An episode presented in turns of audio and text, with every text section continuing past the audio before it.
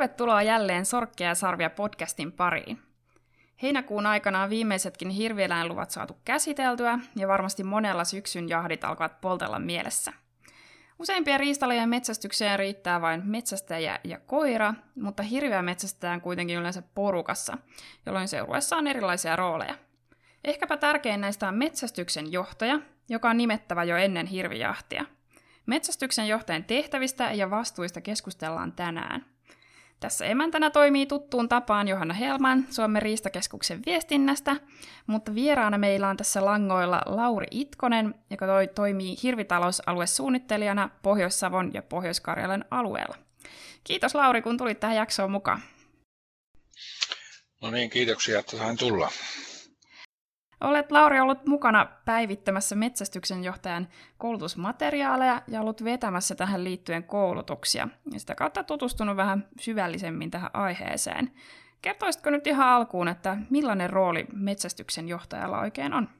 No nostasin metsästyksen johtajan roolista kolme asiaa ehkä niin kuin päällimmäiseksi. Että ensimmäisenä nämä jahtijärjestelyt, eli metsästyksen johtaja vastaa näistä jahdin järjestelystä, sen turvallisuudesta ja sujuvuudesta.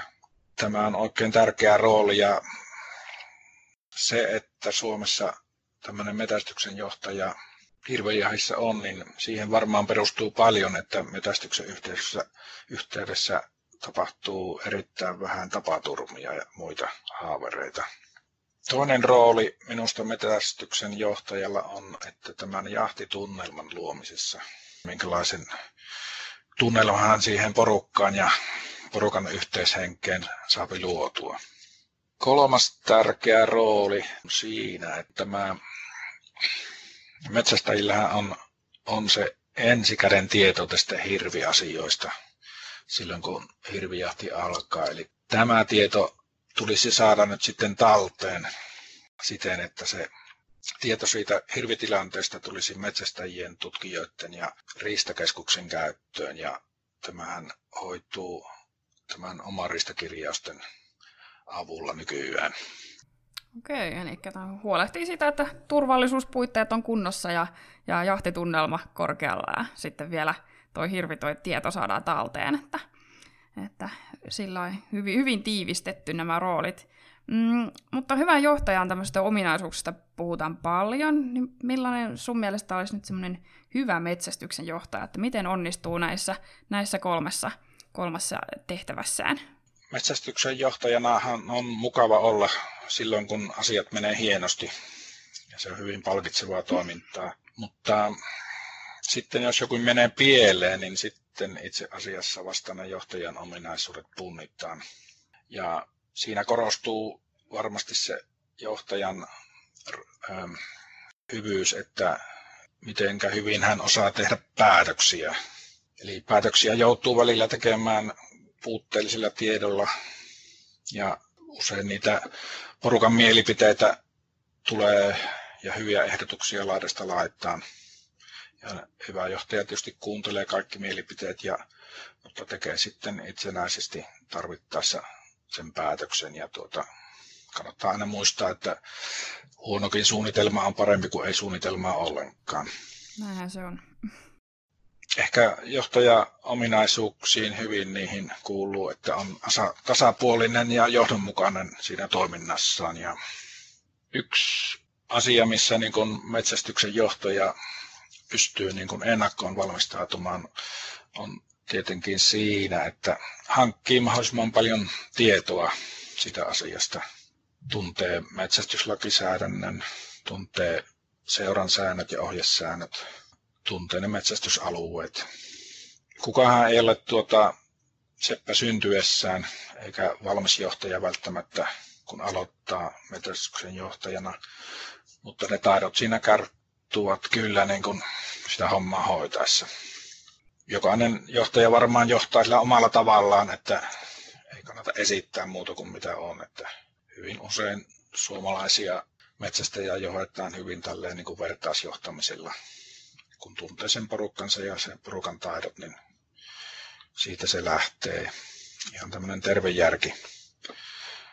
terve järki on myös hyvän johtajan ominaisuus.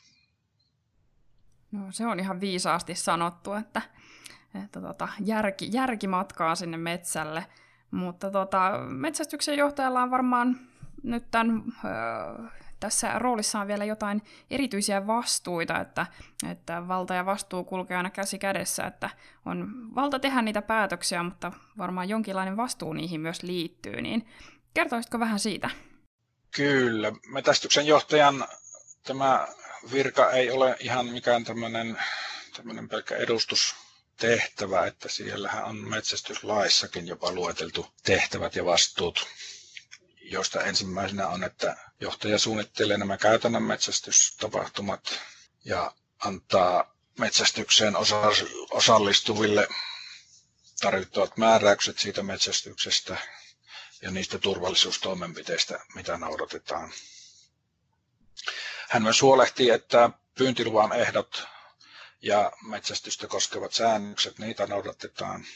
Ja uusi lisäys oli parin vuoden vanha, että hän huolehtii, että metsästystilanteessa, jos vasa on menettänyt emänsä, niin sitä vasaa pyritään pyytämään. Tuo yksi vastuu on myös, että tuota on läsnäolovelvoite seurueen metsästyksessä, eli, eli aina kun on yksi kappale, enemmän kuin yksi kappale metsästäjiä jahtaamassa, niin silloin johtajan tai varajohtajan pitää olla läsnä. Ja kasvava vastuu, jota on haluttukin, että metsästäjät, metsästyksen johtajat ottaisivat, niin olisi tästä tuota, hirvikannan oikeasta verotuksesta.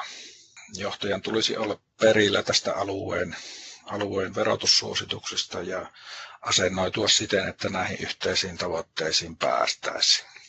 No esimerkki siitä, jos kaikki menee pieleen tai ja eikä niinkään harvinaista ole metsästyksessä, että tuota, hirvi haavoittuu ja menee naapurin puolelle, niin metästyksen johtajan vastuulla on sitten ottaa yhteyttä sinne rajanaapuriin. Eli puhelinnumerot kannattaa olla tallessa. Kyllä, ja ennakkoon jo selvillä, että tuota, niitä ei tarvitse siinä tilanteessa ruveta etsimään. Ja sitten kun pitää muistaa myös, että tuota, kun saalista saadaan, niin siitä tulee tehdä ihan tämä virallinen ilmoitus. Ennen se tehtiin paperilla jahdin päädyttyä, mutta nyt sen on kätevintä tehdä omaristen kautta ihan niin kuin saman tien. Ja sitten kun jahti päättyy, niin metsästyksen johtaja päättää omassa ristassa myös tämän jahtitapahtumat ja sen jälkeen luvan saaja pääsee sitten maksamaan vasta kaatomaksut ja sulkemaan sen luvan. Okei. Okay. No niin, mainitsitte tuossa, että varmasti se hirveän, hirveän metsästyksen turvallinen toteutus on, niin on varmasti yksi näistä tärkeimmistä tehtävistä, niin, niin, niin näihin kuulunee varmaan passien turvallinen ja toimiva sijoittaminen. Osaisitte siihen sanoa jotain, että mitä siinä erityisesti pitäisi muistaa?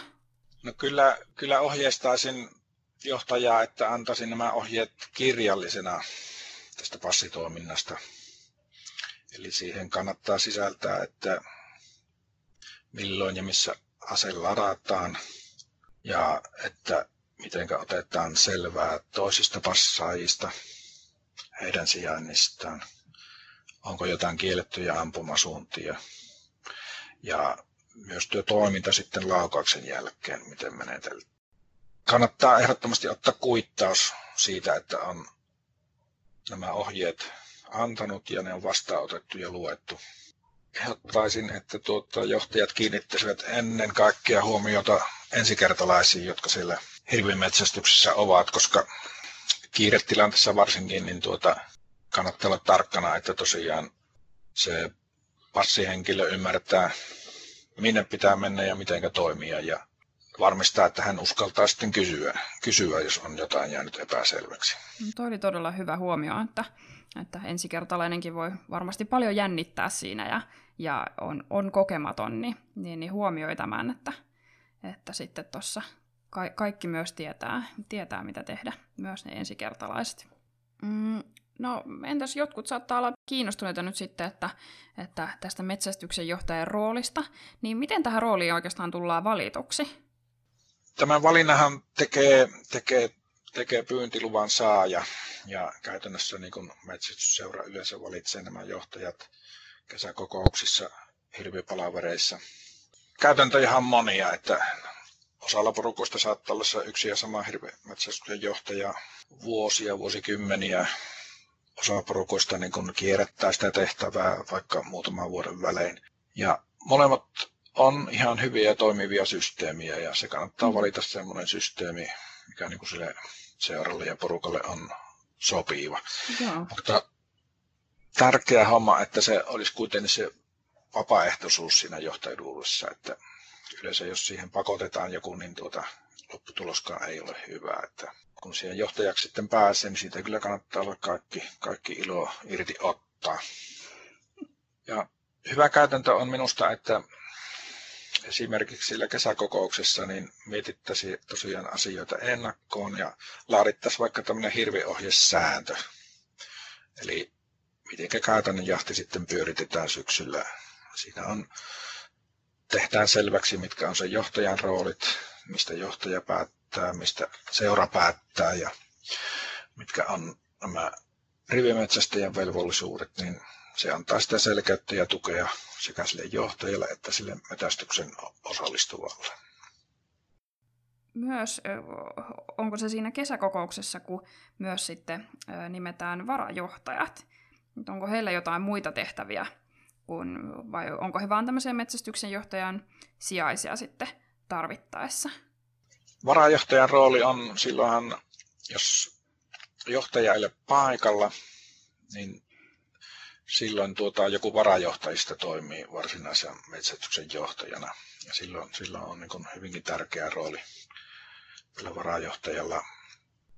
Jos sitten tosiaan varsinainen johtaja ei ole jahdissa mukana jostain syystä, niin ei milloinkaan saa olla epäselvää, että kuka toimii johtajana.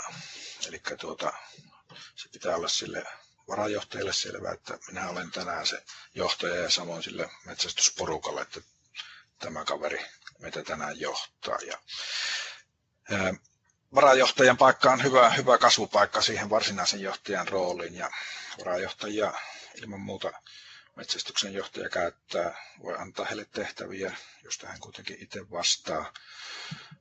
Yksi esimerkki on, on esimerkiksi nämä omarista asiat. Että jos itsellä ei näitä ATK-taitoja ole, niin siihen voi ihan hyvin laittaa siihen vaikka jonkun varajohtajan hoitamaan niitä ja kunhan se vaan sitten selvittää varsinaiselle johtajalle, mitä merkintöjä on tehty ja miten ne on mennyt. Siitä sitten varsinainen johtaja kuitenkin vastaa niistä merkinnöistä, koska ne on virallisia katoilmoituksia ynnä muita merkintöjä. Metsästyksen johtajan tehtävä on selkeästi vastuullinen homma, mutta varmasti myös palkitsevaa, että johtaja voi tehdä siinä mieleisekseen sen tehtävän. Kyllä, ja tässä sanoisin, että niin kun sen metsästysporukalla on myös iso vastuu, että kyllä se johtaja tarko, tarvitsee sen porukan tukea, tukea ja tuota, me vanhat jäädät mielellään, mielellään sitten sieltä sivusta ja huutelemme, ja, mutta tuota, meidän pitäisi malttaa antaa sen johtajan kasvaa siinä tehtävässään ja antaa sitten tukea, tukea tarvittaessa ja neuvoja pyydettäessä. Ja porukan kannattaa tähän kyllä kiinnittää huomiota, että, että tosiaan annetaan sen johtajan olla se johtaja. Jos käy semmoinen tilanne, niin kuin joskus valitettavasti näkee, että tuota, näitä metästyksen johtajan ura on kovinkin lyhyt, saattaa jäädä vaikka yhden syksyn mittaiseksi, niin eh, ehkä sen porukan pitää silloin katsoa vähän peiliin, että tuota, voisiko meissäkin olla jotain vikaa, vikaa, että kun tuo johtaja meihin kyllästi jo yhdessä syksyssä. Pitäisi metsästäjien sitoutua siihen yhteisesti sovittuihin asioihin ja jättää se oma etu välillä syrjään. Juuri näin, että tuki, tukea sitä johtajaa, jolla on kuitenkin, kuitenkin paljon vastuuta käsissään, niin paljon mukavampi, mukavammin onnistuu koko sitten se hirvijahti. Mm, paljon tietoa täytyy toki tällä tämän johtajan kerryttää ja ylläpitää, jos tuossa tehtävässä haluaa toimia. Onneksi sitä on paljon tarjolla. Riistainfosta löytyy tietopaketti metsästyksen johtamisesta. Sen lisäksi on mahdollista osallistua metsästyksen johtajan tehtäviä ja vastuita käsittelevään koulutukseen, mitä Laurikin oot, oot aikaisemmin tosiaan pitänyt. Tarkemmat tiedot koulutuksista löytyy tuttuun tapaan riista.fi-sivujen tapahtumahausta. Kiitos paljon Lauri, kun avasit tätä metsästyksen johtajan tehtäviä. Eipä kestä, kiitoksia sinulle. No niin, ennen seuraavaa podcast-jaksoa voikin lukea pari viikon päästä ilmestyvää Sorkkeja ja Sarvia blogia. Kuulemiin!